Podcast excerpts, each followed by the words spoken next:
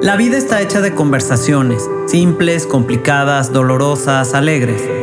Narraciones de personas como tú y como yo, que están logrando lo que parece imposible, que transforman, que hacen magia, y lo que se pensaría simple, con sus propios procesos, se convierte en extraordinario. Somos nuestro propio diálogo. Hablemos de los caminos recorridos y los viajes que estamos dispuestos a explorar. Ven, te invito a escuchar estas experiencias en donde el valor, la fuerza y la motivación personal logran lo inimaginable. ¿Y tú, ya descubriste de qué está hecha tu vida?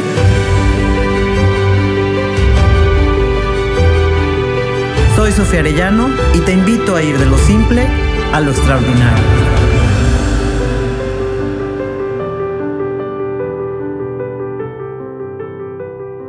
El día de hoy nos acompaña Enrique para compartirnos su historia. Una historia que no ha sido fácil. Quique, como le conocen, tomó decisiones que lo sumieron en un abismo que poco a poco se iba haciendo más oscuro, denso, un abismo que parecía no tener fin. Creyó que solo sería el pasajero en esta etapa de su vida, pero fue visitado por las drogas como huéspedes y finalmente se quedaron como amos. Quique aún no lo sabía, pero había algo más fuerte que él que lo esperaba al final del camino para rescatarlo, amarlo, reconstruirlo y darle la fuerza y la valentía que necesitaba para alejarse de este abismo que una vez parecía interminable. Ahora nos acompaña y le estoy profundamente agradecida de que haya aceptado esta invitación para compartirnos su proceso. Bienvenido, Quique, a tu casa. Muchas gracias, Sofía. Muchas gracias por la invitación. Muchas gracias a todos por el espacio también y por disponer su corazón para escuchar este podcast. A ti por también disponer tu corazón al servicio de los demás, que somos todos nosotros. Así que te lo agradezco mucho. Con mucho cariño y yo encantada de hacerlo siempre. Bueno, vamos empezando que nos platiques de dónde eres, dónde nace Quique.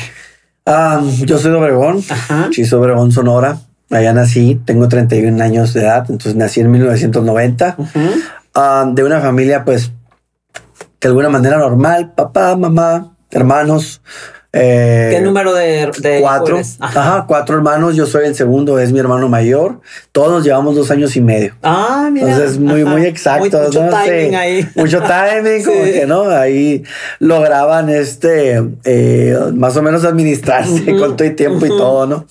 Pero sí, yo soy el segundo, mi hermano más grande y luego yo. Ajá. Después de, de mí sigue mi hermana y luego sigue mi hermano más chico. Ok. Entonces somos cuatro y bueno, nací en Obregón y a los, pero a los cinco años, más o menos seis años, entrando a la primaria, nos fuimos a vivir a Hermosillo. Ok.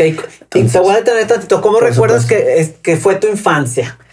La verdad que muy agradable, muy bonita, tuve muy bonita infancia. Ah, gracias a Dios no nos faltó nada. mis papás uh, siempre vieron por nosotros, nos inculcaron buenos valores, este, éramos muy unidos. De alguna manera, uh, pues sí, nos, nos, nos, hicieron pasar una bonita infancia. Incluso hasta íbamos de que fuimos a Disneylandia, que fuimos a esto. Entonces realmente tengo muy bonitos recuerdos de mi infancia. ¿no? Ya pasando la adolescencia, pues es otro cantar. Sí, sí. Totalmente. Pero, ¿cómo te defines tú de niño? O sea, ¿cómo te definirías que eras? Fíjate que yo siempre he sido como muy... Uh, Ah, me ha gustado mucho ayudar a la gente, mucho, a mis hermanos y todo, ¿no? Obviamente yo no lo veía en ese momento como algo característico de mí. El día de hoy lo logro identificar debido a lo que mi mamá me decía, ¿no? Más que nada. ¿Sabes qué, hijo Es que tú eres un niño muy bueno siempre, muy noble. Muy noble. Y realmente, si nos ponemos en el contexto de las adicciones, que es el contexto a lo que me dedico y que gran parte de mi vida ha girado en torno a eso, muchas de las personas que caemos en, el, en, en, en la situación de adicciones, pues hemos ido con esas características de ser muy nobles. Y muy sensibles, ¿no? Muy sensible, yo creo, que fui muy sensible, fui muy noble, uh, todo, todo eh, me preocupaba o todo me importaba además. Exacto. Entonces yo considero que fui un niño así, ¿no? Siempre tratando de buscar, de ver, de, eh, mi mamá está triste o esto o el otro y o mis hermanos. Siempre fui así, ¿no? Ok.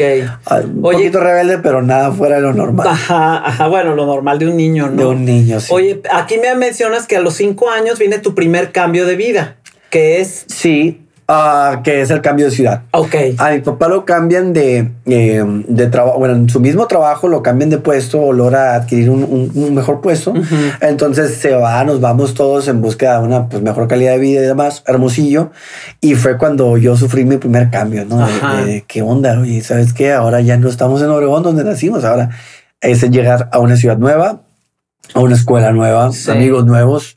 Y ¿sabes qué fue algo que me impactó? Que el día de hoy, contando mis testimonios, me doy cuenta.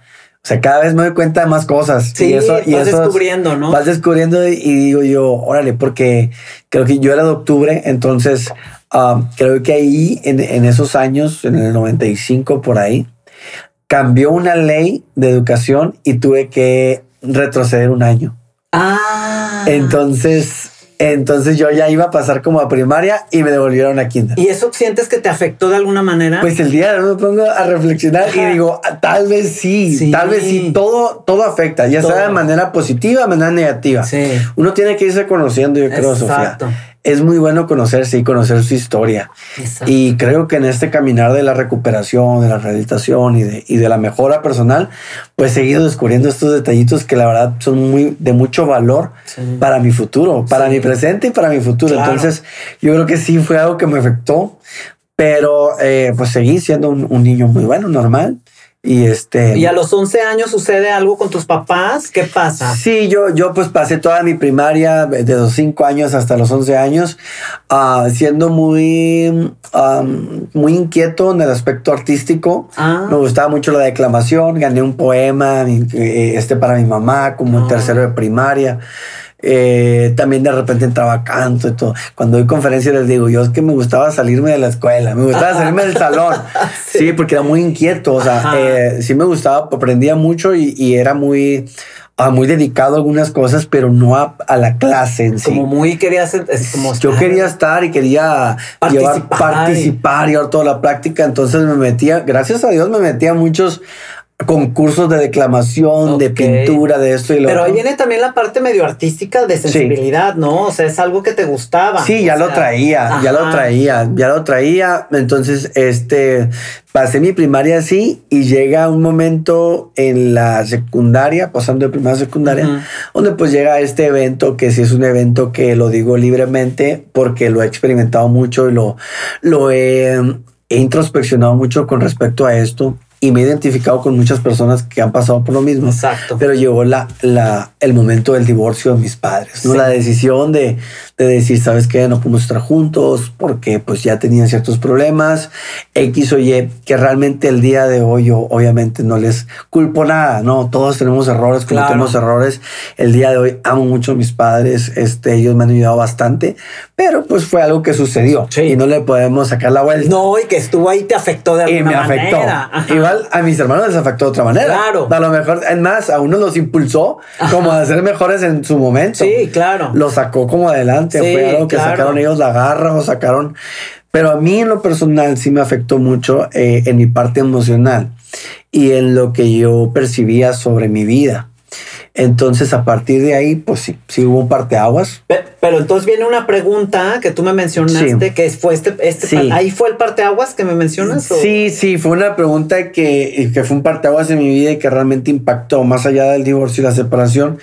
Um, yo lo cuento con mi mamá y dice que mi mamá no se acuerda, pero bueno, yo son los recuerdos que tengo. Sí. Entonces, recuerdo que me preguntaron con quién te quieres ir. Qué terrible. ¿no? Y es una pregunta que sí me, eh, me la hice también yo profundamente y, y volteé a ver a mi mamá y pues mi mamá es la mamá, Pues es, sí. la, es la jefa, Sí. es, es los huevitos con, Sí. con, con el chocomil en la mañana, es métanse a bañar.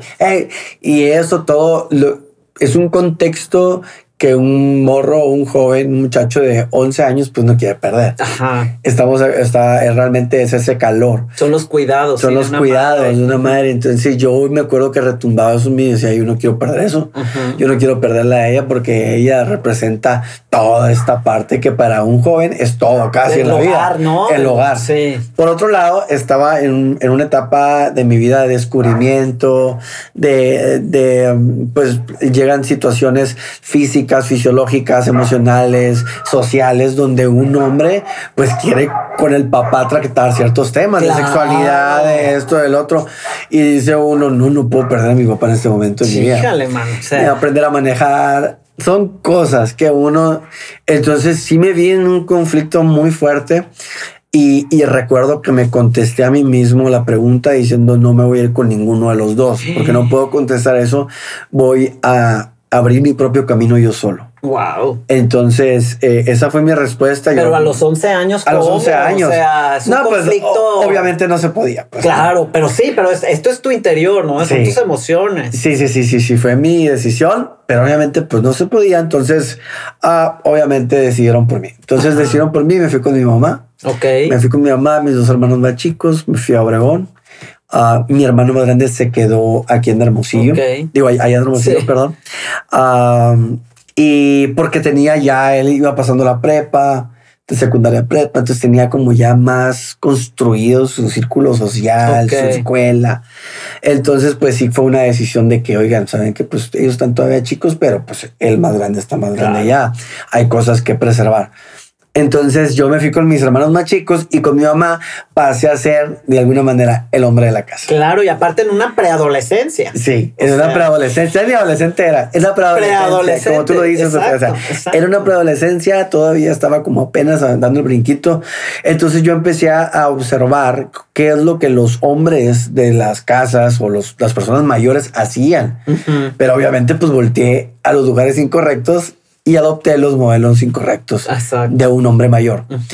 Entonces era tomar alcohol, después fumar marihuana, cigarro. A ver, la marihuana ¿Cómo llega tu vida? O sea, ¿quién te lo ofrece? ¿Dónde estás tú? Este, porque estás bien chico y, o con quién te juntas. ¿Qué pasa en ese Me gustaba mucho a mí la declamación. Entonces tenía este, como le decía, tenía esta parte artística como muy inquieta y, y desarrollada hasta cierto punto. Entonces, cuando yo quise seguir con eso, pero con mi nueva vida, ah, me di cuenta que no, ya no me latía tanto. Entonces empecé a buscar algún arte urbano. Ok. Uno de esos artes, el arte urbano, era el hip hop. Ok. El graffiti, el breakdance, el rap. Entonces empecé a rapear y me empecé a ganar amigos. Ok.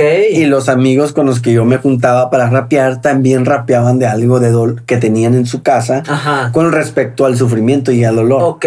Como una manera de desahogarnos. Exacto. Entonces, pues obviamente me empecé a identificar con un nicho, un gremio de personas que tenían problemas en sus casas. Claro y hablábamos de eso, de que no, la vida es. Y eso te empieza a dar cierta identidad. Y wow, y sí, ay, encajabas, te invitaban a las fiestas, esto y lo otro, y pues obviamente ya en el ambiente, pues se daba la marihuana, y fue un momento en el que ya hice el primer contacto de manera pues divertida, tratando de. ¿Qué te dices dentro de ti ese primer encuentro en que te ofrecen? A mí me interesa mucho esta pregunta porque yo quisiera como entender y a lo mejor los que están escuchando también ¿Qué, qué te lleva o qué te dicen en ese minuto? Porque es un medio minuto en decir sí. Es un segundo. Es un segundo. o sea, ¿qué es, lo, ¿qué es lo que te da? Es la diferencia, ¿no? Entre alguien que, que empieza la adicción y alguien que no. Entonces, por eso. Sí, yo creo que eh, en ese momento hay, hay, varios tipos pues, de, de, primer contacto, ¿no? Hay, varios, hay varios factores, perdón. Uno de ellos, por ejemplo, es la presión social. Ok. Que de alguna manera, pues también me vi involucrado en la presión social. Presión social no quiere decir que te digan, fúmale, fúmale, que sí suele llegar a pasar, pero no siempre. Ah, la presión social quiere decir que todos están fumando y que tú te sientes como que tienes que hacerlo también. Ok, pero es un diálogo tuyo. Sí, es un diálogo interno. Ajá. Entonces dice, ah, pues eh, fulanita persona fuma, entonces fulanita persona a mí me cae bien o la admiro porque tiene ciertos rasgos de personalidad así elocuentes y demás. Entonces, ah, me gustaría, tal vez por mis inseguridades y puedo yo decir, sabes que esa persona se desenvuelve muy bien, yo quiero imitarla y en, el, en la búsqueda de la presión, esa presión social de querer ser ¿no? O pertenecer. O pertenecer. Y eh, pues, ¿sabes qué? No la piensas. Esa es una. La otra es escapar de la realidad. Y muchas veces se mezcla. Para mí en lo personal fue una mezcla. Fue una mezcla de cosas, de factores que influyeron. Una era eso, el impacto de decir, mi realidad no me gusta, porque yo ya tenía un hogar con papá, mamá. Entonces mi realidad, que hasta ahorita no me gusta, no la entiendo, y, y no quiero vivirla. O sea, no quiero vivirla. No, me la, quiero, no la quiero enfrentar. No, la quiero enfrentar. No, no, no sé cómo y no me interesa. Entonces voy a buscar un escape de mi realidad. Entonces dicen, te vas a reír mucho, se te va a olvidar todo esto y el otro y como te venden. Te va a relajar. Te va a relajar, te va. Entonces mi realidad no me gusta. Yo busco una, una, vía de escape, una válvula de escape. Wow con la marihuana. Entonces, para mí fueron estas dos mezclas. Hay más factores, pero yo creo que estas son las más importantes y de alguna manera fueron las que más me influyeron en mi primer consumo. ¿Qué, qué, qué me puedes decir o qué opinas de esta droga? Porque ahorita, sobre todo, existe en la actualidad como una cierta relajación en el comportamiento frente a esta droga. Es como, no, yo la uso este, por diversión o de vez en cuando. Muchísima gente fuma marihuana. Sí. Este, ¿Qué pasa con este concepto? Porque se le ha perdido el miedo a la marihuana, yo creo, y le hemos dado la bienvenida, ¿no? Como... Sí. Es la normalización. Exacto. ¿Qué piensas? El alcohol era ilegal, fue normalizado. Exacto. El día de hoy tenemos alcohólicos. Exacto. Es una acción y reacción. Es algo bien, ah, para mí es algo bien práctico. Yo soy director de un centro de rehabilitación. Todo el tiempo estoy tratando vidas con problemas de consumo de todo tipo, alcohol, marihuana, etcétera.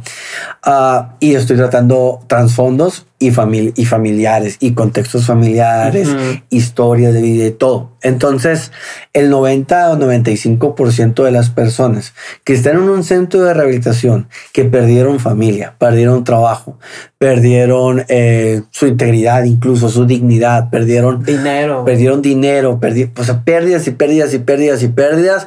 Y yo le pregunto, oye, ¿cuál fue tu droga de iniciación? ¿Cómo empezaste con todo esto que tienes?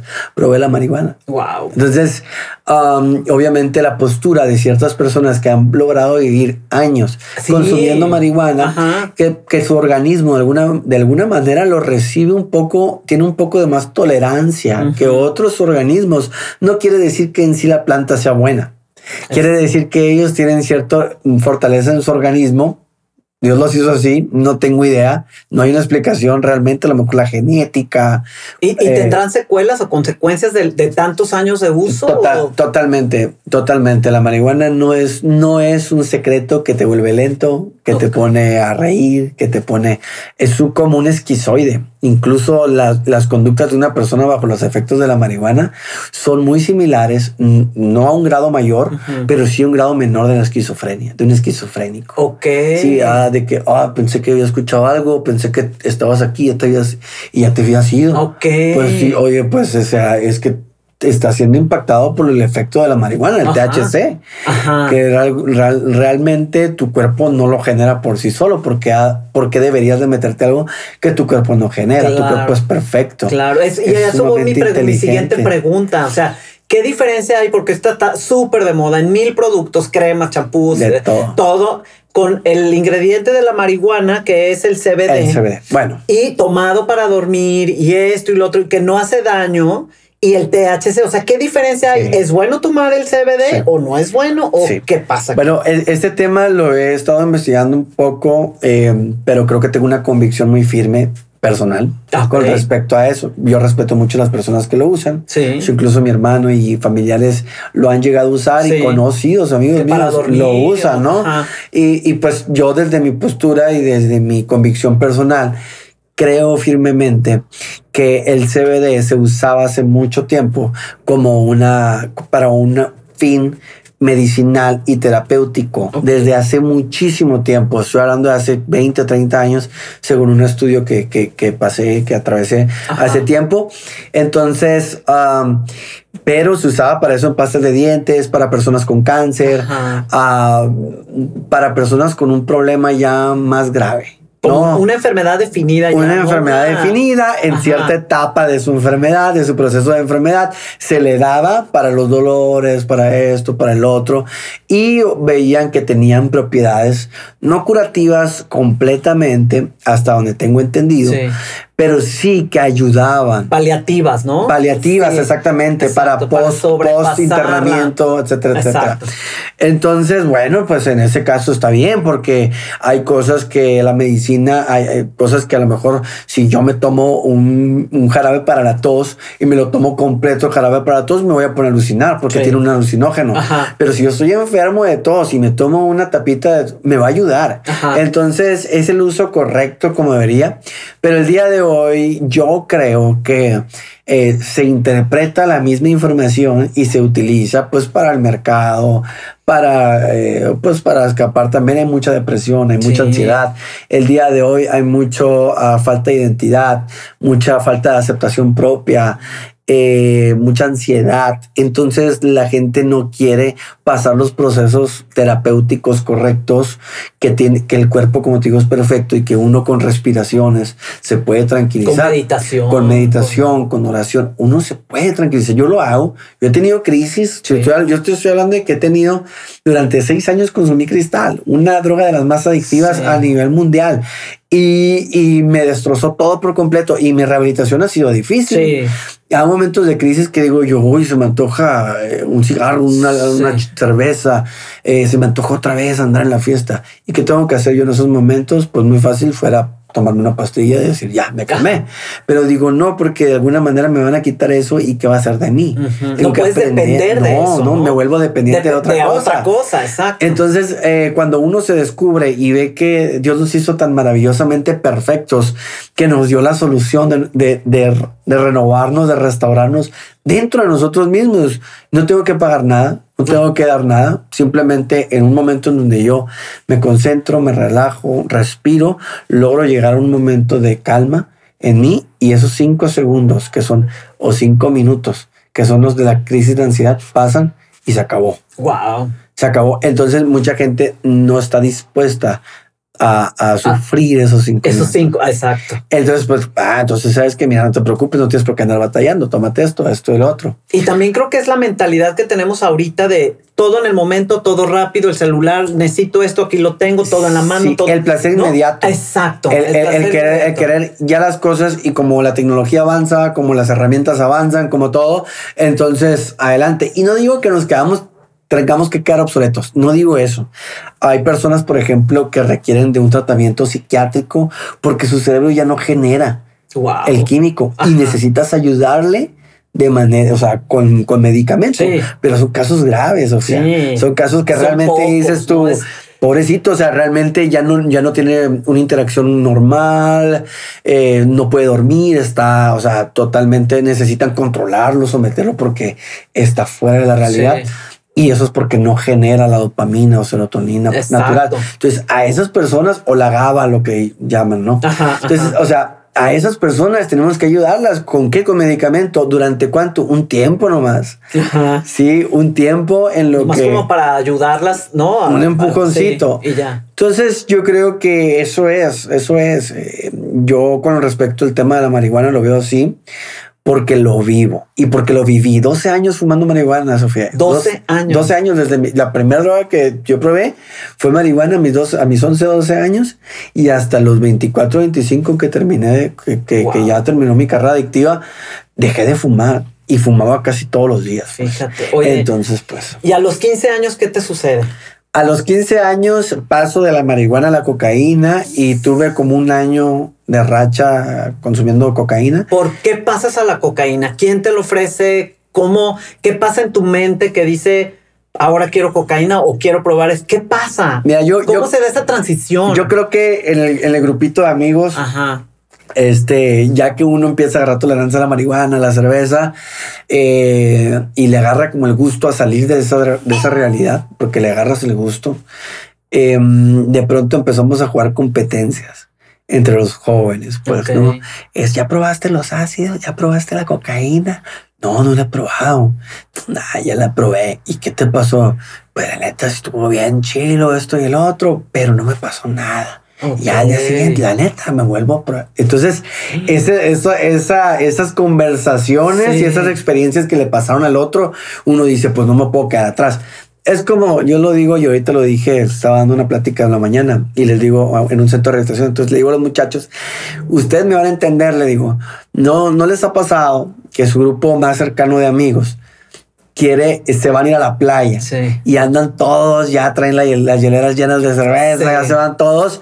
De pronto a ti no te dejaban salir o tenías que hacer alguna cosa. No pasaba por tu mente decir, me voy a, no me puedo perder esa, esa aventura que mis amigos están por vivir. Exacto, es algo como algo. No, si no voy, me voy a perder. Es una experiencia que me voy a perder. Entonces, hay, en, la juventud hay esa inquietud y hay esa como necesidad de, de estar en cada uno de los momentos que tus amigos todavía están pasando.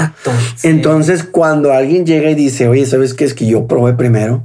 Esto todos los demás automáticamente quieren experimentar lo que él, porque no se quieren quedar atrás. Exacto. Entonces yo creo que eso fue lo que me llevó a dar el brinco a la cocaína y pues probé, me enganché y, y, me enganché bien duro y entonces este, empezamos a consumir bastante y en una ocasión que eh, pues nos vimos envueltos ahí en, en, una situación que robamos ahí el papá de un amigo, le robamos un dinero. ¿Robaban para comprar? Para comprar, sí, para porque es cara y aparte tiene esta imagen muy cara. que es una droga de gente de como de ejecutivos, sí, de élite. gente adinerada, de élite, exactamente. Sí, entonces nosotros pues empezamos a buscar la manera de conseguir el, el dinero y pues obviamente nos, no nos metíamos tampoco en tantos problemas en la calle todavía. Ya después de grandes sí, me metí en más problemas, pero ahí no. Entonces, eh, este, en nuestras casas buscábamos la oportunidad de sacar, de vender algo de dinero. Entonces, eh, nos andaban buscando nuestras mamás. Fue todo un rollo y, yo creo me, me asusté mucho. ¿Tu mamá ya sabía que te drogabas ahí? Mira, eh, esto lo quiero comentar porque es muy importante. A ver. Mi mamá no sabía que me drogaba. De hecho, me defendió cuando la mamá de mi amigo le habló. No. Y ella me no, mi hijo, no. Y lo quiero decir porque todas las mamás tienen eso. Lo quiero decir porque esto es muy importante. Pues sí, el hijo que no, no, nada, bueno, todo. Ese hijo sí, sí lo había hecho. Entonces era yo y sí lo había hecho. Entonces este nos estaban buscando y, nos fuimos ahí a un cerro y estábamos escondidos. Perdón que me, regrese tantito. O sea, haces este comentario porque ¿qué crees que es importante de nosotras las mamás que debamos hacer para darnos cuenta en qué está un hijo. Yo, yo creo que yo creo que quitarnos ese, ese tabú de que mi hijo no, no, no, y, y, tratar de socialmente ocultar los errores. Este del hijo. O sea, que el hijo se encargue también. O sea, está bien, los platos rotos se lavan en casa. Estoy de acuerdo, sí. Pero tampoco ser ingenuos en lo que un hijo puede hacer el día de hoy, tener, tener esa comunicación asertiva con los hijos y decir, oye, mi hijo también es propenso o sea, también no, no, está, perdón, no es propenso, pero es, no está, ¿cómo se le dice? No está como eh, absuelto de, de caer en esas absuelto de caer en esas cosas. Es algo que actualmente es un problema puede caer. de cualquier nivel social, de cualquier hombre, mujer, lo que sea. Es como un puede caer, ¿no? Exacto. Entonces, con humildad y decir, ¿sabes qué? Pues puede ser mi hijo. Voy a ver y voy a indagar y me voy a cerciorar. Entonces mi mamá primero me ofendió y luego sí me llevó ah. A, hacer el doping porque ya pues estaba rebasando. Y obviamente pues salí positivo y todo, me escapé y nos andaban buscando y fue cuando ya me, me confrontó el papá de mi amigo y me dio la oportunidad de, de, no tomar represalias porque querían ver si me metían a la correccional de menores por lo que he hecho. Sí, se, se fue, se fue duro y sí realmente era un problema, ¿no? Entonces el señor me dijo muy amable, así muy, me dijo, ¿sabes qué? Mira, yo no quiero que perjudicar tu vida, esto y lo otro, y me dio la oportunidad. Pero esa sensación de que mis amigos y mis amigos y mis amigos me volvió a hacer recaer. O sea, tuve una sobredosis de cocaína. ¿Cómo? Esa vez, si tuve una sobredosis de cocaína, mis amigos me llevaron, me llevaron este a la casa de mi amigo y ya cuando dijimos, pues ya, el Quique se pasó, esto ya pasó a otro nivel y ya no podemos ocultarlo más. Entonces me llevaron ahí y fue cuando el papá habló conmigo, ¿no? Y bueno, mi mamá pues avergonzada de todo. Y en ese entonces, yo tenía 15 años, pues fue hace, ¿qué? Eh, 10, eh, 12, 13 ¿Sientes vergüenza cuando tu mamá, porque ahorita que dices mi mamá avergonzada, ¿Qué, se decía Quique a él cuando veía a su mamá pues sufriendo, preocupada, avergonzada? Mira, lamentablemente, Sofía, te voy a ser muy honesto y mi mamá lo sabe. Sí. Sí, no es un secreto, pero te voy a ser muy honesto. La verdad que uno con joven en drogas no le importa. Ah, dice, ay, mi mamá lo va a poder soportar. Ay, como, ay, no es para tanto. Ay, Lo no, todo lo minimizaba. Entonces, ah, yo realmente no, no, no sabía el impacto que le estaba causando a mi mamá. Como, no, man, el caso, ay, sí, no, es que no fue así, es que esto y lo otro, es que tú no sabes, ay, pero qué pancheros, y o sea, muchas cosas, pues entonces en ese momento realmente no.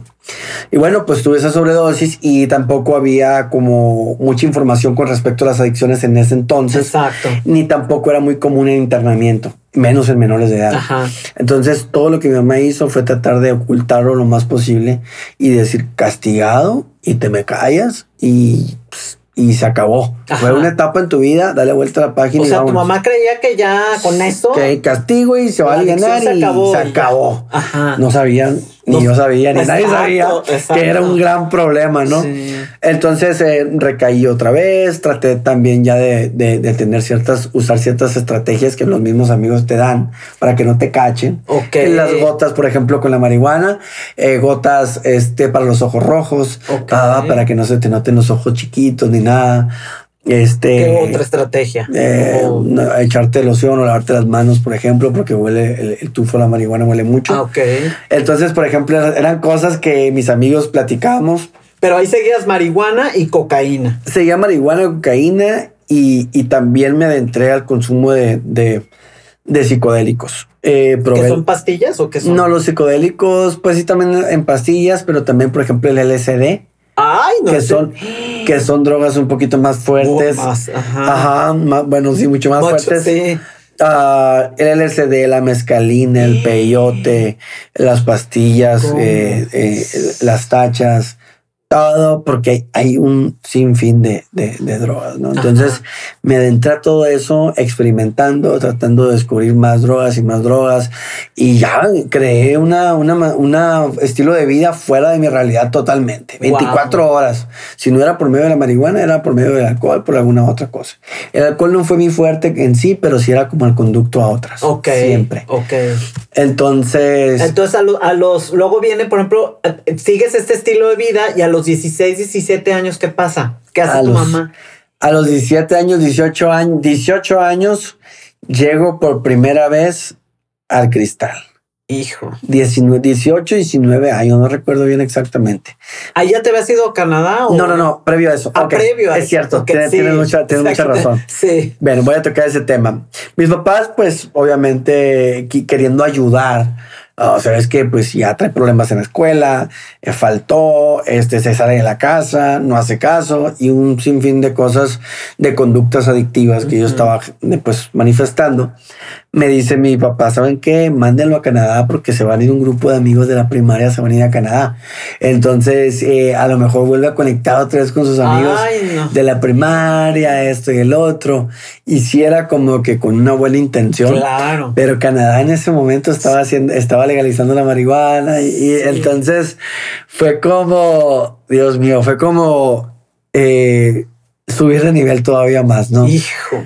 Eh, llego a, Canadá y entro a la high school y de pronto mis amigos de ahí del salón, hey Luis, hey, vamos a tener una fiesta en, en mi casa. Vamos, pues adelante, vamos. Y llego a la casa y los papás fumando con bongas. la- Ay, no. todo el la mundo. fiesta, los papás. Sí, todos ahí. y Era bien normal en No. Canadá. Digo, los que han ido a Canadá, bueno, no sé ahora, la verdad fue esto. Yo tenía 17 años, eh, antes de los 18 tenía 17 años, tengo 31, pues, ¿no? O sea, fue así, fue en el 2007. Creo que 2007. sigue, ¿eh? porque Canadá tiene Sí, fama ya, de- ya ahorita yo creo que más, pero Sí. en ese entonces no era muy común No, eso, o sea, era, no, era wow. wow. Entonces para mí era wow, es legal, o sea, es bueno esto, ¿no? No, y lo adopté todavía más de, de que no, esto es bueno, esto es bueno. Entonces ahí también eh, probé también diferentes eh, psicodélicos y agarré una onda bien hippie, los Beatles, esto y el otro, llegué con un greñero Ay, no. Eh, y quise mezclar como ese, esa cultura hippie. Eh, Seguías con el rap. Seguía con el rap. Lo quise como combinar y pues México y, y Canadá son culturas súper distintas, Sí, pues. Claro. Entonces sí me vi como envuelto en muchos problemas, no encajaba ah, y, y tampoco me podía superar para lograr pues eh, ciertos, ciertas, lograr ciertos estilos de vida con ciertas culturas, como que tampoco lo podía lograr, ¿no? Como tratar de manejar, ah, o sí fumo marihuana, pero también pues me la llevo tranquilo, estudio esto y lo otro, como mucha gente lo hace. Trataba yo de hacerlo, pero ya traía una mezcolata de culturas y de drogas que no pude. Entonces, uh, de ahí pasé a los 18, 19 años con esta Regresas a, a, sí, ya, ya, regresó a México y con esta mezcla de culturas que traía, eh, todavía sentí un vacío más fuerte todavía. Y pues, pues, me topo que mis amigos habían consumido cristal y me invitan a probarlo, lo pruebo, me puso muy mal. Le, ¿Ah, toda, sí? toda la noche, sí, no, no dormí toda la noche. Recuerdo que durante dos días casi no dormí, ¿Cómo? taquicardia, estaba muy mal, me puse muy mal. Físicamente o en tu mente también te iba mal Ambas, con yo creo que ambas. Yo creo que ambas. horrible. El, la- el cristal hace que no dejes de pensar. Tras, tras, tras, como muchos pensamientos por segundo. Entonces, eh, pues sentía muy feo. Y, y cuando se me pasó, se me bajó, eh, como que dije, no, no lo vuelvo a probar. Pero pasó el tiempo y otra vez se dio y vi a un amigo que andaba muy bien con eso. o sea, no lo puedo creer. Después de que te había ido pésimo. No, y espérate lo que te voy a contar otro rato. No, o sea, Y volví a caer de que dije yo, no, sí, este vato anda muy enfiestado, trae mucha fiesta y no ha parado. Y yo también quiero eso. Y es como, lo voy a volver a intentar. ay, no. Y ahora sí me gustó. Y ahora sí me gustó. No lo puedo creer. Y me enganché, me enganché duro y no lo solté. Y durante seis años no paré de fumar cristal. Seis años. Desde ¿El cristal 18, se hasta fuma 25. o se toma o qué? El cristal se fuma por lo general y también se inyecta y se inhala por la nariz. Tiene como esas tres vías Ok. de consumo. Sí, es muy fuerte realmente. y es ¿Cómo, muy se- barato. ¿Cómo se ve el cristal? Como cristal. Se ve, son como ¿Como astillas de hielo? cristal. Como un hielo, por ejemplo. Ah. Ajá, como un hielo. Es como, es como una astilla de un cristal roto, quebrado. Ok. Así se ve más o menos. Y pues se echa por lo general en un foco. Se le quita la parte de arriba del foco y se deja el puro recipiente, pues el puro Como la ah, bola de cristal. la bola de Ajá. cristal. Y como es muy fuerte para el calor, el foco, entonces se le pone la lumbre abajo, se le echa adentro el cristal, o sea, el- el- el- la, la sustancia, y con el fuego calienta todo el foco y lo derrite y empieza a como a bailar, como a recorrer el foco. Y cuando recorre el foco empieza a tirar un humo, a desprender un humo. Ese humo con un popote se jala. Entonces, esa es la manera más básica de consumir Sí, el cristal. sí. En aluminio, algunas cosas también, pero esa es la manera más básica. Por eso, si te robaron el foco de tu casa, Exacto, pon atención. de Sí, seguro, o sea, no fue mames. muy probable, no de seguro, pero muy probablemente probable, fue una persona que consume cristal. Wow. Entonces, um, pues te adentras a ese mundo, Sofía. ¿Cómo es ese mundo? O sea, Eh, ¿qué? Es un mundo bien oscuro, es un mundo eh, donde todo el tiempo te estás cuidando, donde todo el tiempo estás viendo qué más hacer para conseguir ¿Qué, dinero dif- para qué eso. diferencia, perdón que te interrumpa, quiero Sí. identificar bien, qué diferencia hay del cristal con las otras drogas? O sea, porque yo lo que entiendo de lo que tú me estás platicando es, ya era puro cristal y ya no cocaína, ya no, o sea, ¿qué Sí. diferencia hay? ¿Qué hace el cristal? Ah, lo que pasa con el cristal es una droga muy celosa. Ah, el cristal te hace pensar muy rápido y te hace creer que siempre tienes la razón.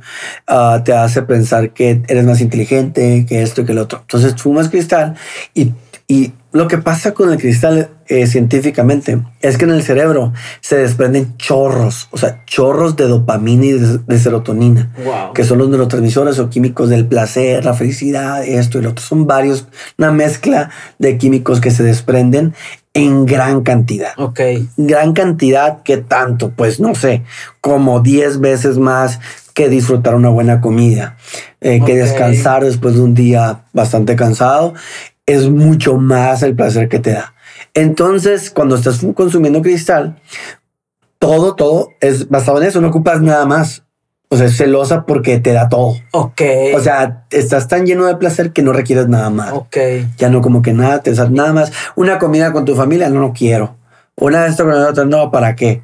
Una ir al cine, olvídate de ir al cine. O sea, olvídate, no puedo estar quieto, no puedo estar ahí, porque mi mente está pensando en todo el placer que tiene en la, en la mente, que me genera eso. Y después que pasa el efecto. ¿qué Cuando, cuando se acaba el efecto y viene el bajón, entonces el cerebro trata de buscar esos recursos, de buscar ese, esa dopamina y no la encuentra porque ya se segregó toda, Sí. la sacó toda a Ah, de chorros. una sola vez, de un, así, un- solo. Entonces la mente dice, oye, espérame, no, ¿de dónde voy a sacar esto? Este, esta persona ni siquiera ha comido, no ha descansado, no ha generado más, no puedo. Pero la, la adicción al cristal te dice, pues vas y consumes, vas y consigues más porque, mis, porque el cerebro requiere eso, requiere estar feliz. Wow. La naturaleza del ser humano es ser feliz. Todos, por más que tengamos problemas o situaciones adversas, contextos diferentes de vida, todo ser humano siempre está intentando ser feliz, Claro. porque es la necesidad humana de todos. De todos. Entonces imagínate una persona que no puede segregar de ninguna manera, de ninguna manera es- ese, ese químico. Pues te ves atrapado en, en- en- te ves atrapado en un en la disminución de, de opciones. Totalmente la anulación de opciones. Nada más tienes una opción, volver a consumir. A consumir otra vez. Para sentir. No tienes ninguna otra opción más que volver a consumir. Wow. Así es, eso es, es lo que se siente Ajá. cuando eres adicto al cristal. Wow. Entonces, pues obviamente me, pues, te metes en broncas, te metes en problemas ah, con la policía, con tu familia, con esto, con amigos, con el otro, porque no ¿Por, te importa. por qué hay nada. problemas con la policía? O sea, ¿por qué? Porque empezaste a entrar en un Pues mundo entras- peligroso, ¿no? Ajá. Te llevó, a ver, platícanos tantito de esto. Sí, empiezas a robar en las calles, empiezas a buscar la manera de, de conseguir dinero de diversas maneras. Ah, se te dan opciones, la misma, el mismo barrio, la misma calle, te dice, oye, ¿sabes qué? Pues mira, lo robamos esto y véndelo allá y te voy a dar, o lo que sea, salen muchísimas cosas, salen, ¿no? En la Sí. calle, muchas cosas. Eh, y ahí anda uno buscando, pescando. Entonces, como andas bus- buscando y pescando dinero en, la, en el dinero fácil, por así decirlo, ¿Y ahí o con tu mamá? Eh, mira, la verdad que fue muy variante. De repente iba con mi mamá, de repente iba con mi papá. Porque, ojo, también uno cuando tiene padres separados, tiene un problema adictivo, trata de manipular a los dos. Porque no están juntos, No no, están se juntos. Entonces ya sabes que le choca uno del otro, que le choca el otro del otro. Y yo tenía esa, o sea, no lo digo como que me enorgullezca. No, no. Me, me avergüenza y me arrepiento, pero lo identifico Claro. porque lo cambié. Claro. Y lo tuve que identificar O sea, te haces astuto para te, te haces manipular. astuto y ah, esto y lo otro. Ah, mi mamá, no, es que mi papá, esto, chale, y hasta llegas así con una charlita. No. Sí, por dónde el botón que voy sí. Y ah, sí, sabes que no, yo te voy a dar mi hijo dinero, pa. O sea. Sí. Igual con mi papá. Y así sucesivamente, este, que bueno, conseguía uno y andaba, vivía con mi papá, vivía con mi mamá, vivía solo. O sea, ibas llegaba- como. Sí, yo, yo, siempre trabajé desde muy chiquito. Este, mis papás, pues, eh, em- empres- bueno, uno empresario, digo, mi mamá empresaria, mi papá trabaja en el banco y siempre muy trabajadores. Siempre nos inculcaron a trabajar. Entonces mi tía tenía un sushi, tenía un restaurante. Entonces siempre había también la opción de trabajar. Desde bien chiquito nos inculcaron eso. Ok. Entonces yo siempre trabajaba y, y, y de alguna manera me podía rentar hasta un departamento Ok. o, o lo que sea, Sí. ¿no? De que sobrevivía. Sí. Entonces me la llevaba mucho tiempo en la, fuera en la calle. Ujú. De repente rentaba un departamento de seis meses o un año, seis meses por lo general, y luego volvía a la casa otros tres meses. Ok. Ya que se me acababa el dinero, Sí. que no podía nada, a través recalaba y luego recalaba con otro, luego con mis abuelos. Sí. Pero tus papás ahí, por ejemplo, sabían que andabas en esto del cristal y en estas Sí, cosas y me internaron, me internaron cuatro veces, Sofía. Ajá. A los 18 me internaron por primera vez, los 18, cuando recién caí con el cristal. Eh, eh, tuvimos una situación muy fea en la familia y yo tuve la culpa y todo. Sí. Y este, y mi papá me dijo, ¿sabes qué? Necesitas internamiento. Sí. Yo no te voy a en la casa, al menos que tú busques ayuda. Y dije, bueno, va, ni modo. Ajá. Y me metí, me metí en el primer internamiento. ¿Cómo te fue en ese primer internamiento? Pues mira, recibí mucha terapia. Sí. Conocí AA, conocí el programa, conocí este eh, psicoanalistas, psicólogos, me mandaron a Cuernavaca, a una clínica, muy agradecido, aprendí muchísimo, Sí. muchísimo en esa clínica. Pero pues obviamente est- estaba fuera de mi ciudad. Cuando vuelvo a mi ciudad no tenía un plan de reinserción social, ni de seguimiento, ni nada. Y pues yo quería así como pasar por la casa de mis amigos para que me vieran que ya andaba muy bien. Y en una de esas me bajo, en una de esas recaigo y así sucesivamente. ¿no? Pero no es el truco que hace tu cerebro de Sí. que algo me comentaste que Se llama craving. A ver, Eso, eso. el craving es un sistema que opera en la mente de, por lo general, del adicto o de la persona que es adicta. Y es como una preparación, es como si el cerebro conociera las maneras de estimularte para que llegues a ciertos lugares o ciertas personas y que incremente el- la probabilidad de, de un nuevo consumo otra vez. Es como ir buscando, como que sin querer, pero Sí, vamos a, a poner un ejemplo muy, ver, muy sencillo. ver, por sí. ejemplo, ah, yo sé que por la calle, por esta calle donde vive mi amigo, el que, más camarada es, en esa calle eh, yo siempre llegaba ya a consumir. Entonces mi cerebro sabe, sabe la hora que siempre iba con mi amigo y sabe que ahí cuando estaba desesperado conseguía. Entonces mi mente me dice, no me dice, hey, voy a consumir. No, No. es astuta. Ok. Entonces dice, porque es, es increíble la mente, el cuerpo es increíble. Entonces me dice la mente, me dice, oye, ¿no extrañas a tu amigo? no lo puedo creer. Oye, ¿no recuerdas que tu amigo te hizo un paro? ¿No recuerdas que Es él siempre te ha querido, siempre esto y lo otro? ¿Por qué no vas y lo visitas? O sea, no vas a consumir, más ve y visítalo.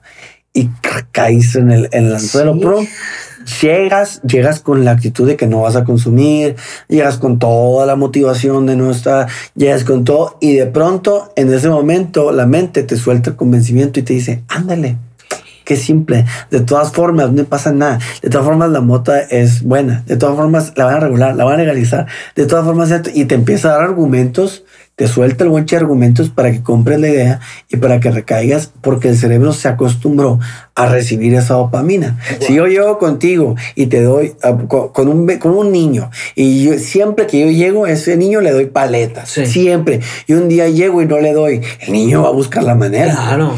¿Por qué? Porque tiene una tolerancia a las paletas y porque me identifica como alguien que le da paletas y ya está muy feliz. Ok. A eso- Wow. Entonces, entonces el cerebro es lo mismo. Dice, oye, yo quiero esa recompensa. ¿Por qué? Porque me dio, me diste mucho placer durante mucho tiempo y pues uno quiere la comodidad. O sea, imagínate que nosotros no, nos levantáramos todos los días y dijéramos, hoy no quiero ir a trabajar No, pues. y no voy y no vas. Pues oye, ¿cómo le vas a hacer? Aunque sí hay momentos, yo por lo personal, hay momentos en los que me levanto y digo, no me dan ganas de trabajar, pero tengo que hacerlo. Sí, es una Es responsabilidad. una responsabilidad ¿no? y es una lucha natural que los deseos de la carne y los deseos pasionales y los deseos personales no tienen que gobernar nuestra vida. Exacto. Porque la mente siempre nos va a buscar la manera de que, oye, pues, ay, Ay, que al cabo ya ahorita casa, estabas, te- trabajaste mucho y estás cansado, te mereces, ¿no? Te No, mereces sí, esto y es el otro. premio, ¿no? Es algo Claro. natural. Ahora imagínatelo en la vida de un adicto, ¿no? Claro. Es, es, es más, se sublima más. Ahí seguías con esta onda de la cultura del rap. Sí, Este, todavía. ¿qué El, tema ahí? del rap es que siempre eh, fue, fue para mí algo muy, muy bonito, eh, la cultura del hip hop. Me adentré a la cultura, rapeaba, iba a eventos, me fui de Aguascalientes también hace, hace muchos años a concursar. Ándale. Y, y gané, no gané en los primeros lugares, pero sí como en octavo y eran, Ay, pues. eran miles de participantes. Entonces, pero siempre traía como, ya como que empezó a rebasar mi gusto por el rap, empezó a, empezó a rebasar mi gusto por la droga más que el rap. Ok. Y conectaban. Entonces ya, ya no era lo que el rap me hacía sentir, sino que la droga me ayudaba a sentir el rap. claro. Entonces eh, ya no podía sentirlo por sí solo, tenía que buscar la droga para poderlo Para sentir poderlo como antes. sentir, claro. Y me vi atrapado en esa, en esa dinámica. Entonces, eh, pues seguía rapeando, pero no lograba objetivos. Grababa casi un disco completo, pero no lo sacaba ni lo distribuía ni nada, ni nada. Porque me, me, me, me- ahí me paraba, ahí me O detenía. sea, tu enfoque iba siempre hacia primero la prioridad es la droga. Sí. O sea, yo el día de hoy, si te digo, yo quiero sacar un, un disco de rap, a lo mejor ya hasta en seis meses lo saco. Sí. ¿Por qué? Porque ya de alguna manera no es mi prioridad la droga. No lo hago porque todavía estoy sanando esa parte. Exacto, exacto. Pero lo, harí- lo haría, por ejemplo, con el libro. con- o sea, ya es como mucho más rápido la elaboración de proyectos de esto y el otro. Pero en ese momento la droga era lo que gobernaba mi vida. Cualquier proyecto que yo quisiera sacar lo truncaba. Porque además la droga te llevó a este. Me gustaría que nos platicaras un Sí. poco lo del levantón. O sea, ¿en qué andabas tú? ¿En qué ambiente ya a ese Sí. grado, no? Este, Sí. ¿qué, qué Bueno, con, sucede? con el cristal eh, ya eh, ya empieza uno a, a meterse a, a, cosas más fuertes porque pues no todo el mundo tampoco fuma cristal. Ya lo hacen personas que pasaron por todo el procesito de drogas y pasaron por ciertas experiencias y ya de alguna manera se les normaliza más las experiencias de la calle, de la vagancia, ya se te normalizan más. Entonces, si tú ves ahí un uh, tiroteo, lo que sea, pues ya dices, ah, ya me ha tocado ver gente con armas, ah, ya me ha tocado esto o el otro. Entonces, pues como lo normalizas un poco más, pues te adentras y se te hace más fácil aventarte algo, ¿no? Ajá. Entonces, sí lo hice, sí hice, me metí a, a hacer ciertos movimientos. No era una, no era un capo, no era nadie realmente así que tú digas, ah, era muy reconocido por vender droga. Con un rango así. Sí, con un Ajá. rango para nada en absoluto, pero sí fui partícipe del movimiento de, Wow. del, del- de este de, de las drogas, ¿no? Y del narcomenudeo. Entonces, eso me fue envolviendo en situaciones que ya veía como divertidas. Eh, ay, esto y que lo otro. Te adrenalina sí, adrenalina aparte, y, ay, te metías en un problema o pasaba algo en la otra cuadra, lo levantaron y esto y el otro y ya andabas. Entonces estabas en situaciones, por ejemplo, con personas que, que te dejaban cierta cosa para cuidar, cuídame esto y, y si algo salía mal, faltaba algo, pues ya te traen entrado. Ajá. Entonces, esta, este contexto ya callejero 100%, pues me llevó a una situación en la que eh, me había envuelto en, en, en la venta de un carro eh, que no era mío y, hubo un, un malentendido en el trato y pasé por un secuestro. ¿no? Primero me levantaron y me, me, pues, me metieron en la casa, me golpearon. Eh, pasé, ¿Qué, qué fue muy pasaba por tu mente? O sea, ¿qué, qué te Mira, decías? en, esa, en, en ese momento realmente sí, primero me asusté y, y primero pues este, estaba muy drogado también. Entonces primero me, asusté. Sí. ¿no? Y dije yo, chale, y traté de zafarme de la bronca, pero cuando vi que ya estaba muy encima de mí todo y que hablé con mi papá eh, para decirle, no le dije que estaba secuestrado, pero ellos me decían, dile a tu papá que te metiste en un problema y que tienes que pagar cierta cantidad de dinero. Y mi papá, yo era tan vago y tan mentiroso que mi papá, y yo hubiera hecho lo mismo en su, en su, en su situación. Pero mi papá no me creyó. Claro. Dijo, no, no, no, este es lo único que se le acabó la fiesta. Y quiere más que lana más lana claro. y- Pero no, ahora sí era verdad, como la historia del lobo, ¿no? Sí, sí, sí. Entonces ya era verdad y pues y- entonces se me queda viendo la persona ahí que estaba a cargo y me dice, oye, eres una limaña tú, o sea, ni tu papá te cree. Entonces cuando llega ese momento, Sofía, ya, ya no, ya mi vida como que empezó a, ter- a perder sentido total Wow. y, y yo dije, no, pues ya venga lo que venga. Entonces... O sea, ahí- decidido a que te mataran. Sí, que ¿o me maten, lo que sea. De todas formas, ni mi familia, ni esto, ni el otro. Ya, ya, dije, no. Ay, ay, y aquí es donde te digo, espérate, ahorita que te dije más temprano, Sí. Porque, bueno, pasó este, esta situación del secuestro, levantón. Lo que llamamos levantón, pues te levantan porque Sí. hay una bronca. Sí. Pues, va la- los encargados de la de ahí del, del, del, del teje y maneje de, de la venta de drogas, Sí. van por ti, te levantan y, y arreglan, ver. ajustan cuentas, ¿no? Entonces, todo golpeado, fueron por mí, estaba en Obregón. Esa vez me fui Ajá. de Hermosillo, me fui a Obregón. Cuando, cuando pasó eso, en ese entonces iba empezando Obregón a ser, o el día de hoy creo que es la ciudad más insegura, la segunda ciudad más insegura del mundo. El día de hoy, ¿de ¿no? Lamentablemente. Pero en aquel entonces era cuando iba empezando todo eso. Ajá. Mis amigos que yo, porque también estuve en la secundaria en Obregón, y mis amigos ya no, ya no eran los mismos. O sea, Ajá. la cultura ahí ya era muy, mucho más fuerte. Entonces ah, pasó eso, me golpearon todo. Logré irme a casa de un familiar mío ahí en, en Obregón. Ajá. Fueron por mí, me llevaron, eh, vieron que si estaba golpeado, que si era real. Me llevaron al Hermosillo, me metieron al hospital, trataron de ayudarme ahí a, a desintoxicarme todo y me mandan para acá, para Guadalajara, Ajá. A internarme. Estoy los tres meses. De hecho, el día de hoy vi a mi terap a mi, Ay, sí, que me estabas contando. a mi mentor y, a- y al que estaba encargado ahí de la disciplina y todo. Entonces fue muy bonito. Y ellos me ayudaron en esos tres meses, pero justamente él me dijo, él me dijo, ¿sabes qué, Enrique? Todavía no te vayas.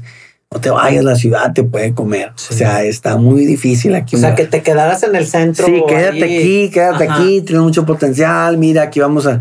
Y yo, no, no, no, quiero, yo voy a lograrlo, yo voy a esto, el otro. Salí y vuelvo a recaer con, con, con marihuana. Y Pero eso fue porque, porque tenías un grupo. Como al mes. Te metiste, ¿no? Ahí fue cuando ya. En un grupo de funk me De metí funk, ahí ajá. unos amigos y esto y lo otro y ah, pues pechecos y se la llevaban acá y estuve ahí también vendiendo discos en Chapu. Ajá. Me tocó, me tocó ser de esos, ¿no? Entonces, aparentemente iba como muy bien, como que, ah, bueno, pues todo chévere, ahí lo O pasamos sea, a gusto. nomás con la, la Sí, marihuana. la marihuana, alcohol y eh, vamos a salirnos de fiesta. Y pues durante un tiempo lo logré, por así decirlo. Me metí a trabajar en un call center, pero de pronto pues se me dio la opción de aumentar, de aumentar otra vez mi, mi consumo. Eh, y vi que había cristal, que vendían cristal. Y otra vez el craving entró, me Ay, convenció no. y dije, vámonos. Y, y probé el cristal otra vez, me enganché y ahora sí, pues ya tenía como una serie de trastornos de experiencias fuertes que había pasado. Entonces la droga como que detonó todos esos trastornos y, y perdí como noción. Eh, conecté rápido con, la, con los delirios de persecución, Ah, con, con este, con, um, con escuchar voces con este tipo de con un cuadro, esquizofrenia. ajá, ¿o con una pr- tipo un cuadro psicótico. Así Ajá, fue como, así como, así me diagnosticaron lo Ajá. último con un cuadro psicótico. Entonces, pues empecé a agarrar la noche, agarraba por Patria, por todas las avenidas aquí y caminaba, caminaba, caminaba, pensando, imaginando, escuchando voces, O cosas. sea, ya una locura. una locura totalmente. Wow. Y terminé pues en la calle, o sea, de, de pronto llegaba y me dormía un ratito en el Parque Rojo y de plano. de plano y me metía ahí a la capilla, a, la- a la iglesia y luego salía. O sea, un Y- indigente ya. Sí, estaba, estaba camino. Realmente no. El día de hoy sé, sé lo que significa un indigente y una persona que vive en indigencia. No llegué a ese grado, eh, pero sí iba camino para allá. Entonces, un taxista, que realmente no recuerdo el nombre ni Un nada, ángel, yo creo. un ángel. Sí. me encuentra y me dice, ¿qué te está pasando? O sea, te tienes que aliviar. Y me lleva a mi casa y me dice, "Te tienes que ir. Tú tienes un angelote, me dice. Porque, o sea, estaba bien embroncado y todavía o sea, me decía, tienes un angelote, pero tú tienes que ir. Sí. Entonces me llevó él al aeropuerto. Ay. Contactamos a mi familia, me voy en un avión para Hermosillo, llego a Hermosillo, mi papá trata de entablar una conversación conmigo, no puede, no lo logra. Porque dice- tú estabas Sí, yo estaba disvariando, o sea. totalmente, no, no. ¿Y no, qué hace tu papá entonces? Entonces mi papá llama otra vez a los del centro y pss, me meten. Me internan, me internan por última vez. ¿Y Esa fue mi cuarta vez. A ver. Y ahí es lo más maravilloso que me puede pasar en mi vida. Tengo un encuentro con Cristo, tengo un encuentro con Dios, tengo un encuentro con mi creador, al que realmente muchos años le había sacado la vuelta. ¿Cómo es esta conversación? ¿Cómo, ¿A qué momento? ¿Qué pasa dentro de ti? ¿Qué, qué Voy voy a pasa? ser muy sincero. Sí. Realmente yo venía con una, un vocabulario muy vago, muy Sí. callejero. Sí. Entonces yo llegué y dije, y, y, ah, llegué y pues obviamente lo único que quería era descansar, Ujú. eh, pero no podía porque, porque est- estaba muy impactado por el consumo de sustancias. El doctor me dijo, sabes que tú vas a tener que tomar medicamento toda tu vida. O sea, yo recuerdo que me saquen un ratito que agarre aire porque está divagando Estaba totalmente. saturado. Entonces me sacaron, yo recuerdo que me sacaron de ahí de la oficina, de ahí del consultorio, y recuerdo que el doctor estaba hablando con el director diciéndole, ese está tronado. Entonces, eh, pues yo vi eso y como que eh, dije, sí, sí, estoy perdiendo la cordura totalmente. Y me tenían ahí en un cuarto de detox de observación para, para pasar mi periodo de, de abstinencia. ¿Cómo es ese periodo de detox? Eh, el detox es un lugar, es un espacio, por lo general en la mayoría de los centros de rehabilitación lo tienen. Es un cuarto donde llegas, donde llegan los, los recién llegados están. Y es un cuarto pues no muy grande, pequeño, y ahí tratan de hacer todo, ¿no? Ahí comen, ahí todo. Entonces ahí pasas un tiempo hasta que ya la droga sale de tu organismo, empiezas a sentirte un poco más ¿Duele lúcido. desintoxicarse? Ah, ¿mande? ¿Duele? Sí, ¿Qué sientes eh, eh, a eso voy. Ah. Haz de cuenta que estaba yo, pues ahí estaba, no podía dormir, no podía comer bien, comía poquito, me doblaba, como que me pegaban tipo ataques epilépticos, como que, como que, como el cristal lo que hace es que te quita el apetito y te quita el sueño. Entonces duras 3, 4, 5 días sin dormir o duermes media hora, 20 minutos nada más y otra vez vuelve otra vez la energía. Entonces, y comes bien poquito porque se te cierra la garganta. Ese es uno de los efectos. Wow. O sea, te da pues tienes placer para que vas a querer comida. O sea, te, te quita eso. Entonces, yo venía muy desnutrido, pesando 45 kilos, 50 kilos. Sí, de hecho, en mi, en mi libro viene una foto. Sí, la vamos a subir. Y este, entonces sal, me sacan de ahí del cuarto de Tox a una reunión que vienen unos evangelistas, unos pastores, pastor eh, Tony, que en paz descanse por la pandemia falleció, pero llega él y llegan los de la alabanza y todo y se pueden a cantar. Y, y, este pastor empieza a predicar y yo me acuerdo que estaba recargado en la ventana nada más escuchándolo así de manera muy, muy, pues muy superficial y dice, flaco, me dice, porque estaba un flaquito, me dice, flaco, ¿sabías que Dios puede hacer todo nuevo? en una persona. Y yo le dije, está loco usted, pastor, le dije, de mí no creo que pueda hacer algo nuevo. Sí, me dice, ese es el problema, que es para el que cree, no para el que no cree. Para el que cree todo es posible, me dijo. Y siempre voy a recordar esos, esas palabras. Claro. Ah, para el que cree todo es posible, no para el que no cree. Para el que no cree, pues no, obviamente. Pero si tú crees lo que yo te estoy diciendo, Dios lo va a hacer. Y en ese momento dije, está loco, dije yo, no, lo tira loco. Pero en una de esas noches yo estaba en mi, en mi cuarto. el ego, ¿no? Sí, el ego. pasa algo con el ego. Sí, totalmente. ¿Qué, es el ego? O sea, ¿qué, qué te dice el ego? ¿Qué, yo creo, pasa con esta yo creo, yo creo que una la frontera eh, entre el espíritu, entre Dios y nuestro espíritu es la razón. El cuestionarnos tanto las cosas el, el, el, el, creer que nosotros somos el centro del universo. Eh, no me hicieron, es que si me hubieran, es que si a mí y a mí y a mí, es que yo estoy así por esto, por él, por él, por él. O sea, echando como culpas, pero yo, no. Entonces el yo, ese yo que trata de buscar paz en, en, en, en, culpar a los demás o el entorno o las circunstancias o a Dios mismo, pues obviamente te lleva a decir, no, yo ya estoy fregado, o sea. Entonces eh, yo le dije, no, no, no. Y fue una noche que yo estaba ahí acostado y que pues estaba pasando una, una mala noche. Eh, me, dolía todo el cuerpo, me tenía calambres. Uh, era una noche muy desesperante y recuerdo que ahí me acordé de las palabras de ese pastor y me acordé de muchas cosas de mi familia que me habían dicho, de que me, me habían predicado en otros centros de rehabilitación, ya muchas cosas que pues a uno le inculcan desde chiquito, ¿no? Dios, mijito, Dios te bendiga. Dios esto. Ay, ¿por qué no buscan de Dios? Y todo eso se me vino en ese momento y yo dije, no me queda de otra. Voy a, voy a, voy a pedirle ayuda a Dios. Entonces me fui casi gateando a la esquina de ese cuartito y ahí de una manera, como te digo, muy vaga. Digo, en el libro no lo pongo así, porque pues para qué. Pero, pero justo, eh, o sea, el mensaje es igual, es lo mismo que le dije, pero le dije, compa, digo, así hablamos en sonoro. Sí, claro, sí. Oye, compa, ¿qué onda? ¿Qué es esto? ¿Qué es esto de vida que tengo yo? O sea, ya no quiero vivir así. Si es cierto que tú existes, si es cierto que eres real y que tú puedes cambiar mi vida, si lo que la gente dice es cierto sobre y que tengo que creerlo, aquí estoy pidiéndote que cambies mi vida. No la quiero, no me interesa, no lo he sabido vivir. Tengo que aprender a vivir mi vida correctamente. He creído que sí la he llevado correctamente. Toda mi vida he creído que yo soy más fregón y que yo consigo las cosas y que yo esto y que el otro y que yo puedo y sigo estando en un centro de rehabilitación destrozado. La verdad es que no lo sé hacer tú ayúdame. Y fue ahí en ese momento donde sentí su presencia, sentí que Dios me dijo, llegaste, sentí que mi vida tenía un propósito a partir de ahí y que todo lo que yo había vivido lo iba a usar para su gloria, que lo iba a usar para ayudar a personas. Ahí en ese momento supe todo lo que estoy haciendo el día de hoy. Y, tuviste humildad sobre todo. Sí. De reconocer. Es humillar tu corazón. En el buen sentido, no, no en el sentido de que... Peyorativo, no. En el sentido de esa humildad de decir, no, no lo sé todo. Y no... Ni puedo yo solo. Ni puedo yo solo, necesito ayuda. No lo he podido hacer bien, no sé cómo hacerlo y ni modo, no me queda de otra, me rindo. Y ahí yo le llamo una rendición racional. Me rendí mi razón y, y abrí la frontera. Sí.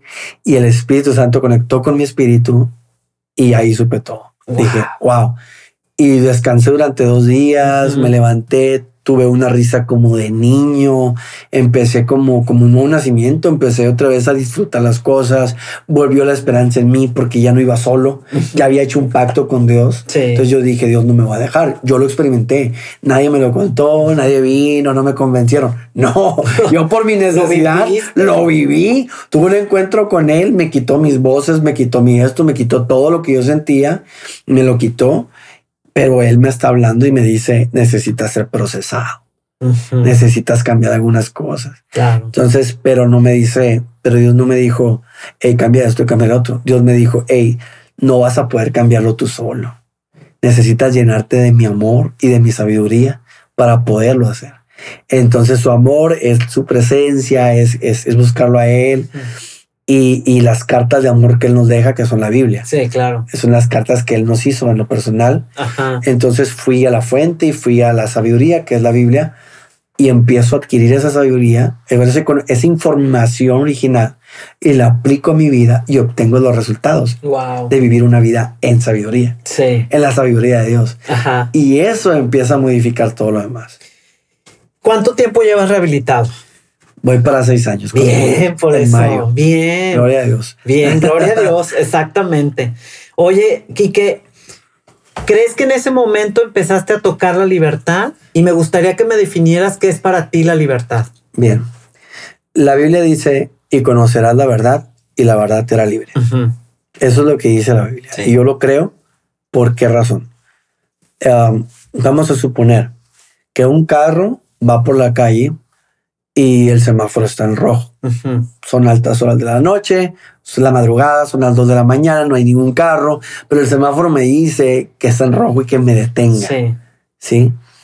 Entonces vamos a suponer los dos escenarios. Yo digo, ay, no hay nadie. No hay nadie, me estoy diciendo en rojo, pero no hay nadie. O sea, yo que me detengo, ¿no? Y le doy, probablemente puede que no pase nada, pero lo más probable es que sí, aunque no haya nadie. Sí, porque estoy violentando una ley. Entonces cruzo eso y probablemente me choquen.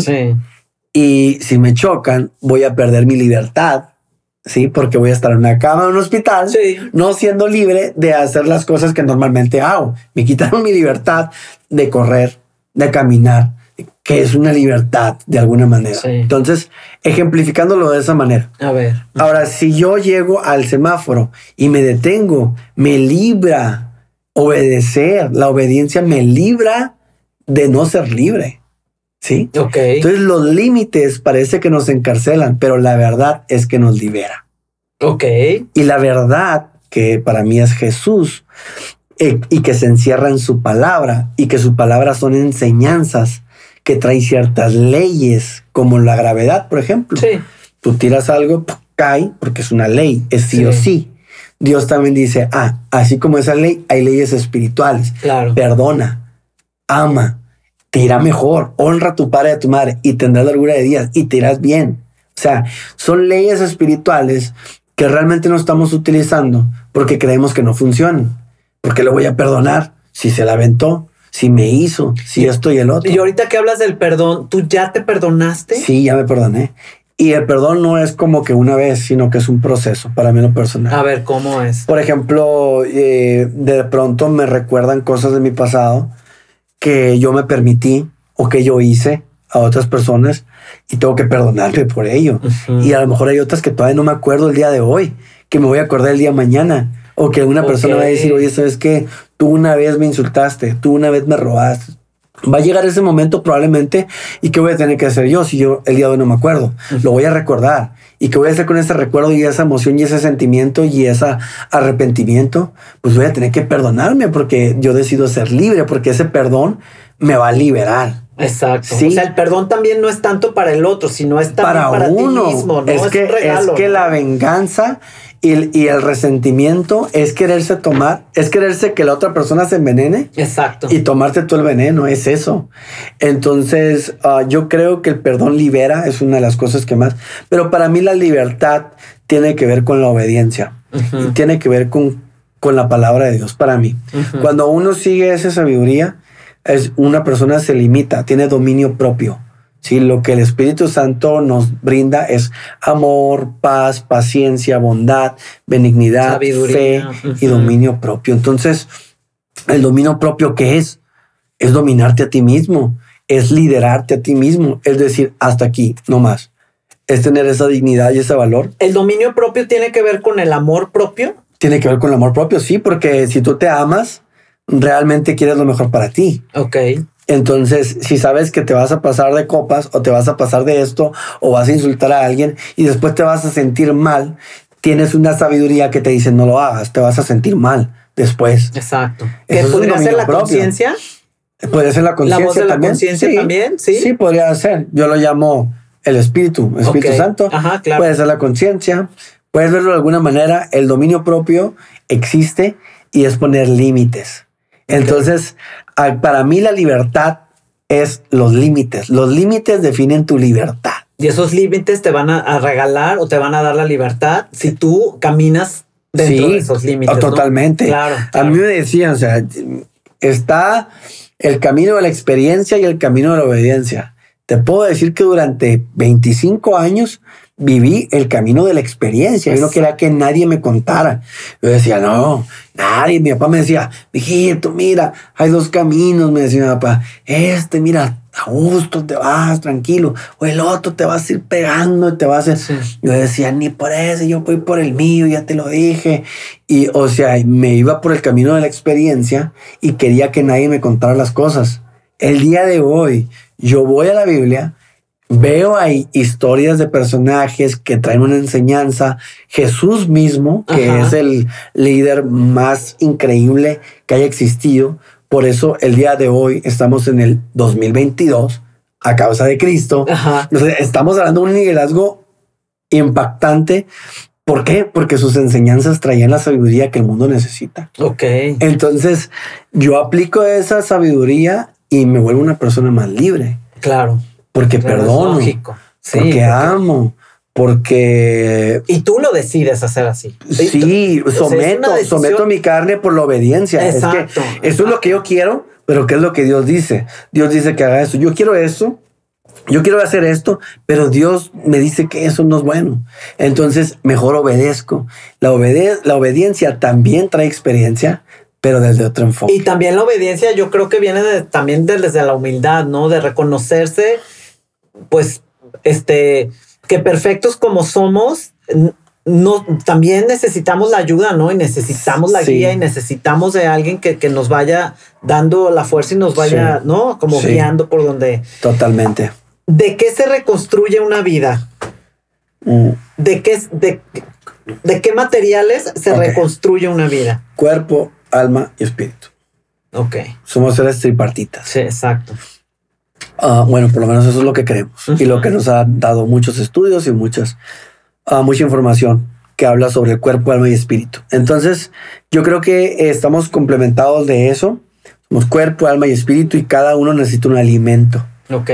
Todos los días desayunamos, todos los días comemos, todos los días cuerpo, cenamos. ¿no? Cuerpo, sí. Físico, ¿no? Sí, porque sabemos que lo necesita el cuerpo. Sí. En el alma también. Si tú estás triste, ¿qué haces? Pones una canción que te alegra, tal Sí. vez. O a lo mejor quieres. ¡ah! Y Sí. ni modo hasta que salga y agarras la canción esa y le das. Porque sabes que necesita tu alma, necesita algo de descanso, necesita alimento. Bueno, el espíritu, aunque no aparezca, aunque no veamos los resultados, es en el espíritu, porque no se ve, Sí, porque no es palpable. no es palpable, pero tocar, ¿no? requiere un alimento y ese alimento se ve reflejado en el alma y en el cuerpo. Primero somos y luego hacemos. Ajá. No, como lo digo en el libro, no hacemos para hacer, ya somos, por eso hacemos. Ajá. Entonces, si somos, somos espíritu. Somos inigualables. Exacto. Somos personas únicas. Y, y desde el ser, entonces podemos eh, alimentarnos espiritualmente por medio de la oración, por medio de definir nuestra identidad, quiénes somos, entender quiénes somos, aceptarnos tal como somos. Para mí, lo personal también, la palabra de Dios para mí es el alimento del espíritu. Es como yo me alimento espiritualmente. Entonces eso me lleva a una reconstrucción porque alimento el espíritu y luego el espíritu me ayuda a manejar mi alma y luego cuando yo manejo mi alma espiritualmente lo veo reflejado en mi físico. tengo un ejemplo para, para ponerlo en cuestión de adicciones. A ver. Cuando una persona llega al centro de rehabilitación, llega fregado en las tres áreas totalmente. Entonces, ¿yo qué tengo que hacer? Primero lo meto un- a un cuarto detox. Lo para- físico. Lo físico. Ajá. Primero. El cuerpo. Porque está totalmente contaminado el cuerpo, yo requiero hacer eso. Luego, después, la persona empieza a trabajar el alma. Ah, se empieza a, ah, ¿qué hice? Ya se le sale la droga, viene la cruda, viene todo. Y el alma empieza a revolotear y empieza a buscar satisfacción. Y le da satisfacción. Le dice, ¿sabes qué? Mira, estás en un lugar donde te vas a aliviar, donde te vas a rehabilitar, donde te vamos a brindar la ayuda, tranquilo. Y tiene un descanso en su alma. Y se empieza a alimentar. A lo mejor agarra un, un trapeador o esto o el otro y dice, bueno, sí, a lo mejor me voy a aliviar aquí. Trabaja el alma y luego cuando llegan ahí, como yo, que estaba ahí al espíritu, ya tu parte, tu, tu espíritu te, te grita. mm, neces- o sea, está necesitando de un alimento el espíritu y es cuando todos voltean a ver para arriba. Ajá. Cuando todos volteamos a ver para arriba es cuando el avión se va a caer. Mientras no volteamos. ¿Por qué? Porque así es. Sí. Cuerpo, alma y espíritu. Sí.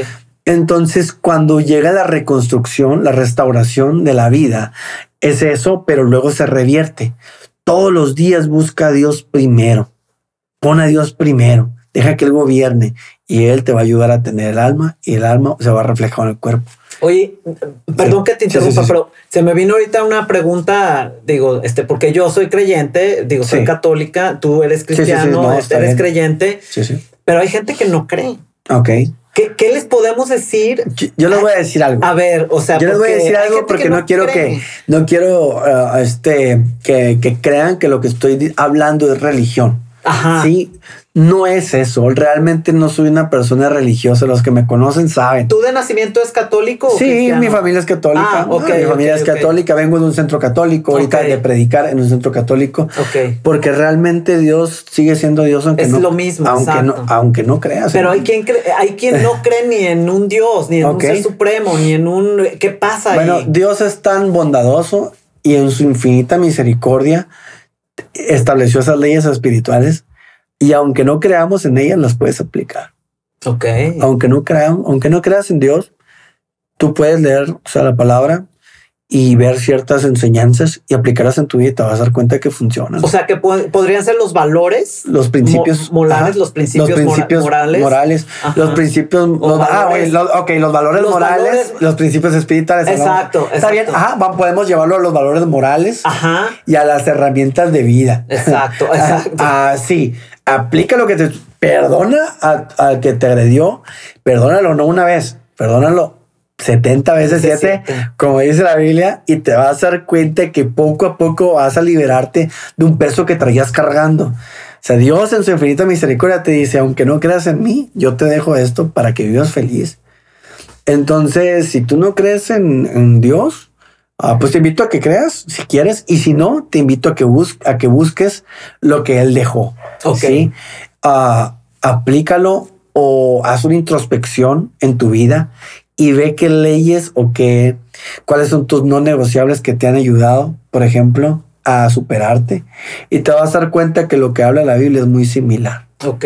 De hecho, muchas ramas de la psicología, de grupos de AA, de grupos terapéuticos, muchas cosas que vemos, es más, muchas religiones budistas, etcétera, vienen con proverbios, con salmos, Sí. con cosas de la Sí. Biblia, pero ya nada más te dicen, sabes que aquí no tienes ninguna responsabilidad de irte al infierno o al cielo. Ay, dices tú, ay, a todo dar, y pum, te vas sobre algo. Ajá. Pero si tú te pones a investigar mucha de la información y muchas de las cosas que, es- que, que se manejan el día de hoy fuera del cristianismo tienen que ver con, con las enseñanzas bíblicas. Ok. Entonces, más allá de una religión, no quiero yo meterte en una religión, no quiero. Realmente la religión también entorpece. De hecho, lo- los religiosos fueron los que crucificaron a Jesús.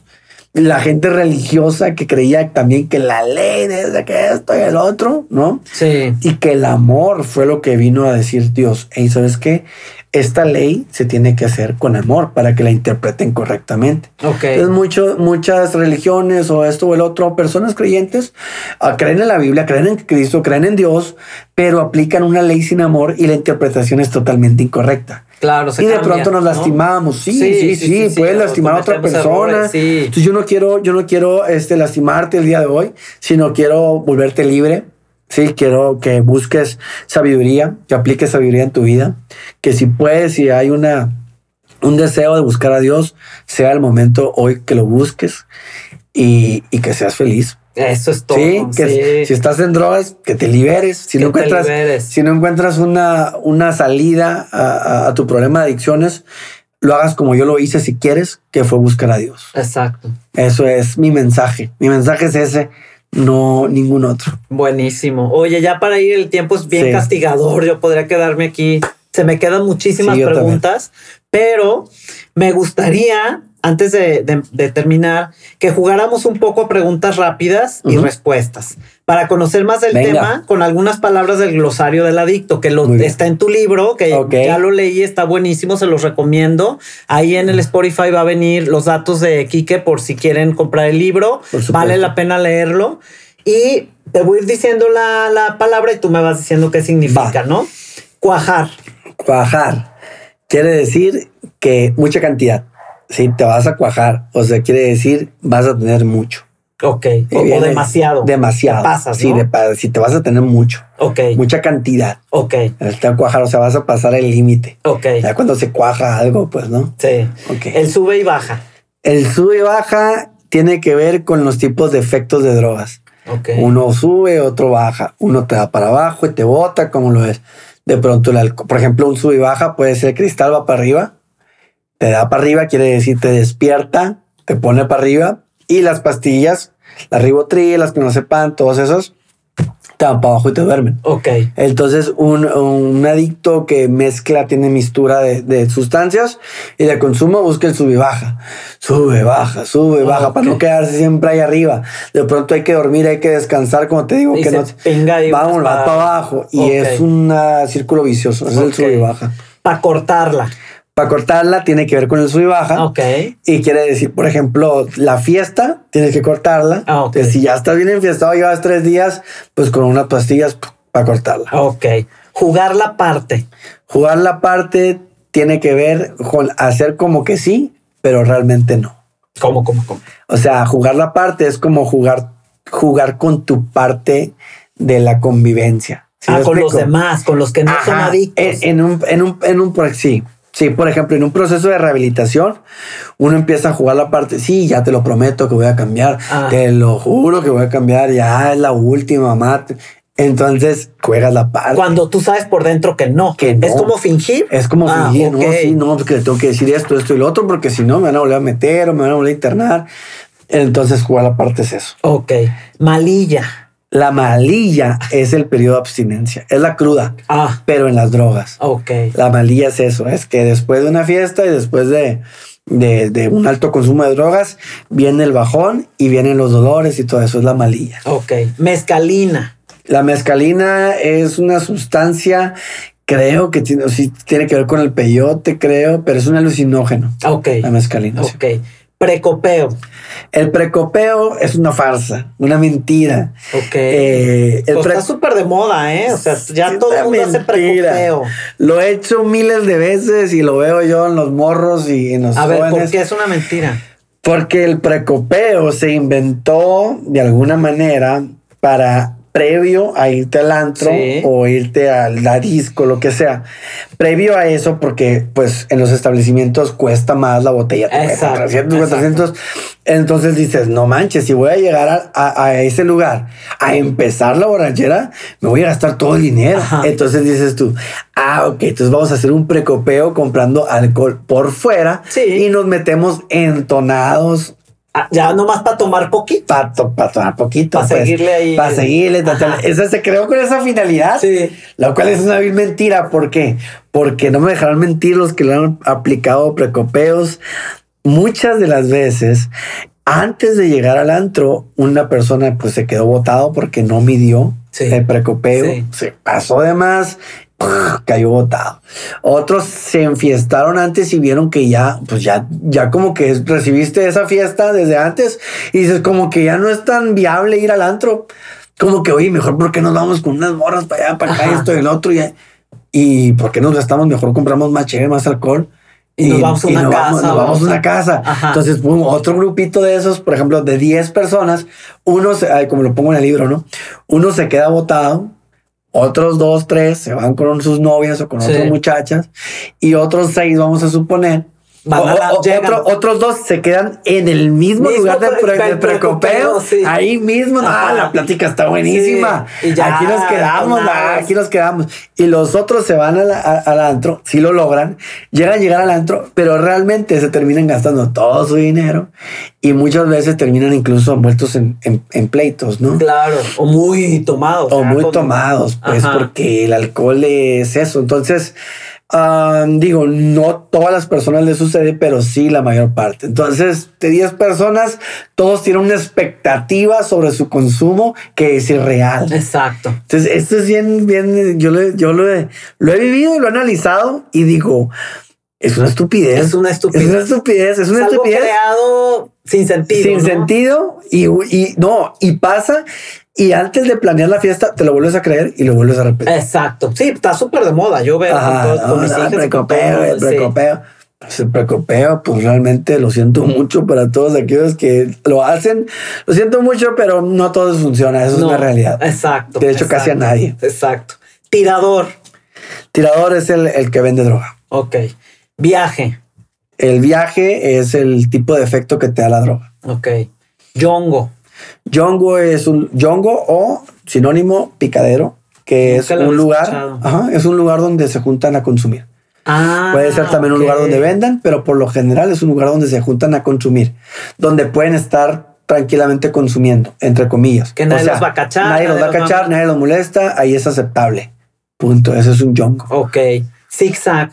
Zigzag es un papel que se utiliza para fumar marihuana envolver el cigarro. Ok, que es como uno blanco, ¿va? Sí, es un blanco, hay diferentes tipos. Pues una zigzag es papel para fumar marihuana. Ok, pero es la expresión. Sí. Ya para terminar, Kike, yo quisiera, porque leí una frase en tu libro que la verdad no entendí muy bien y me gustaría que nos la explicaras. Muy bien. Que dice, si no lo hacemos nosotros, lo harán las piedras. ¿Qué quiere decir?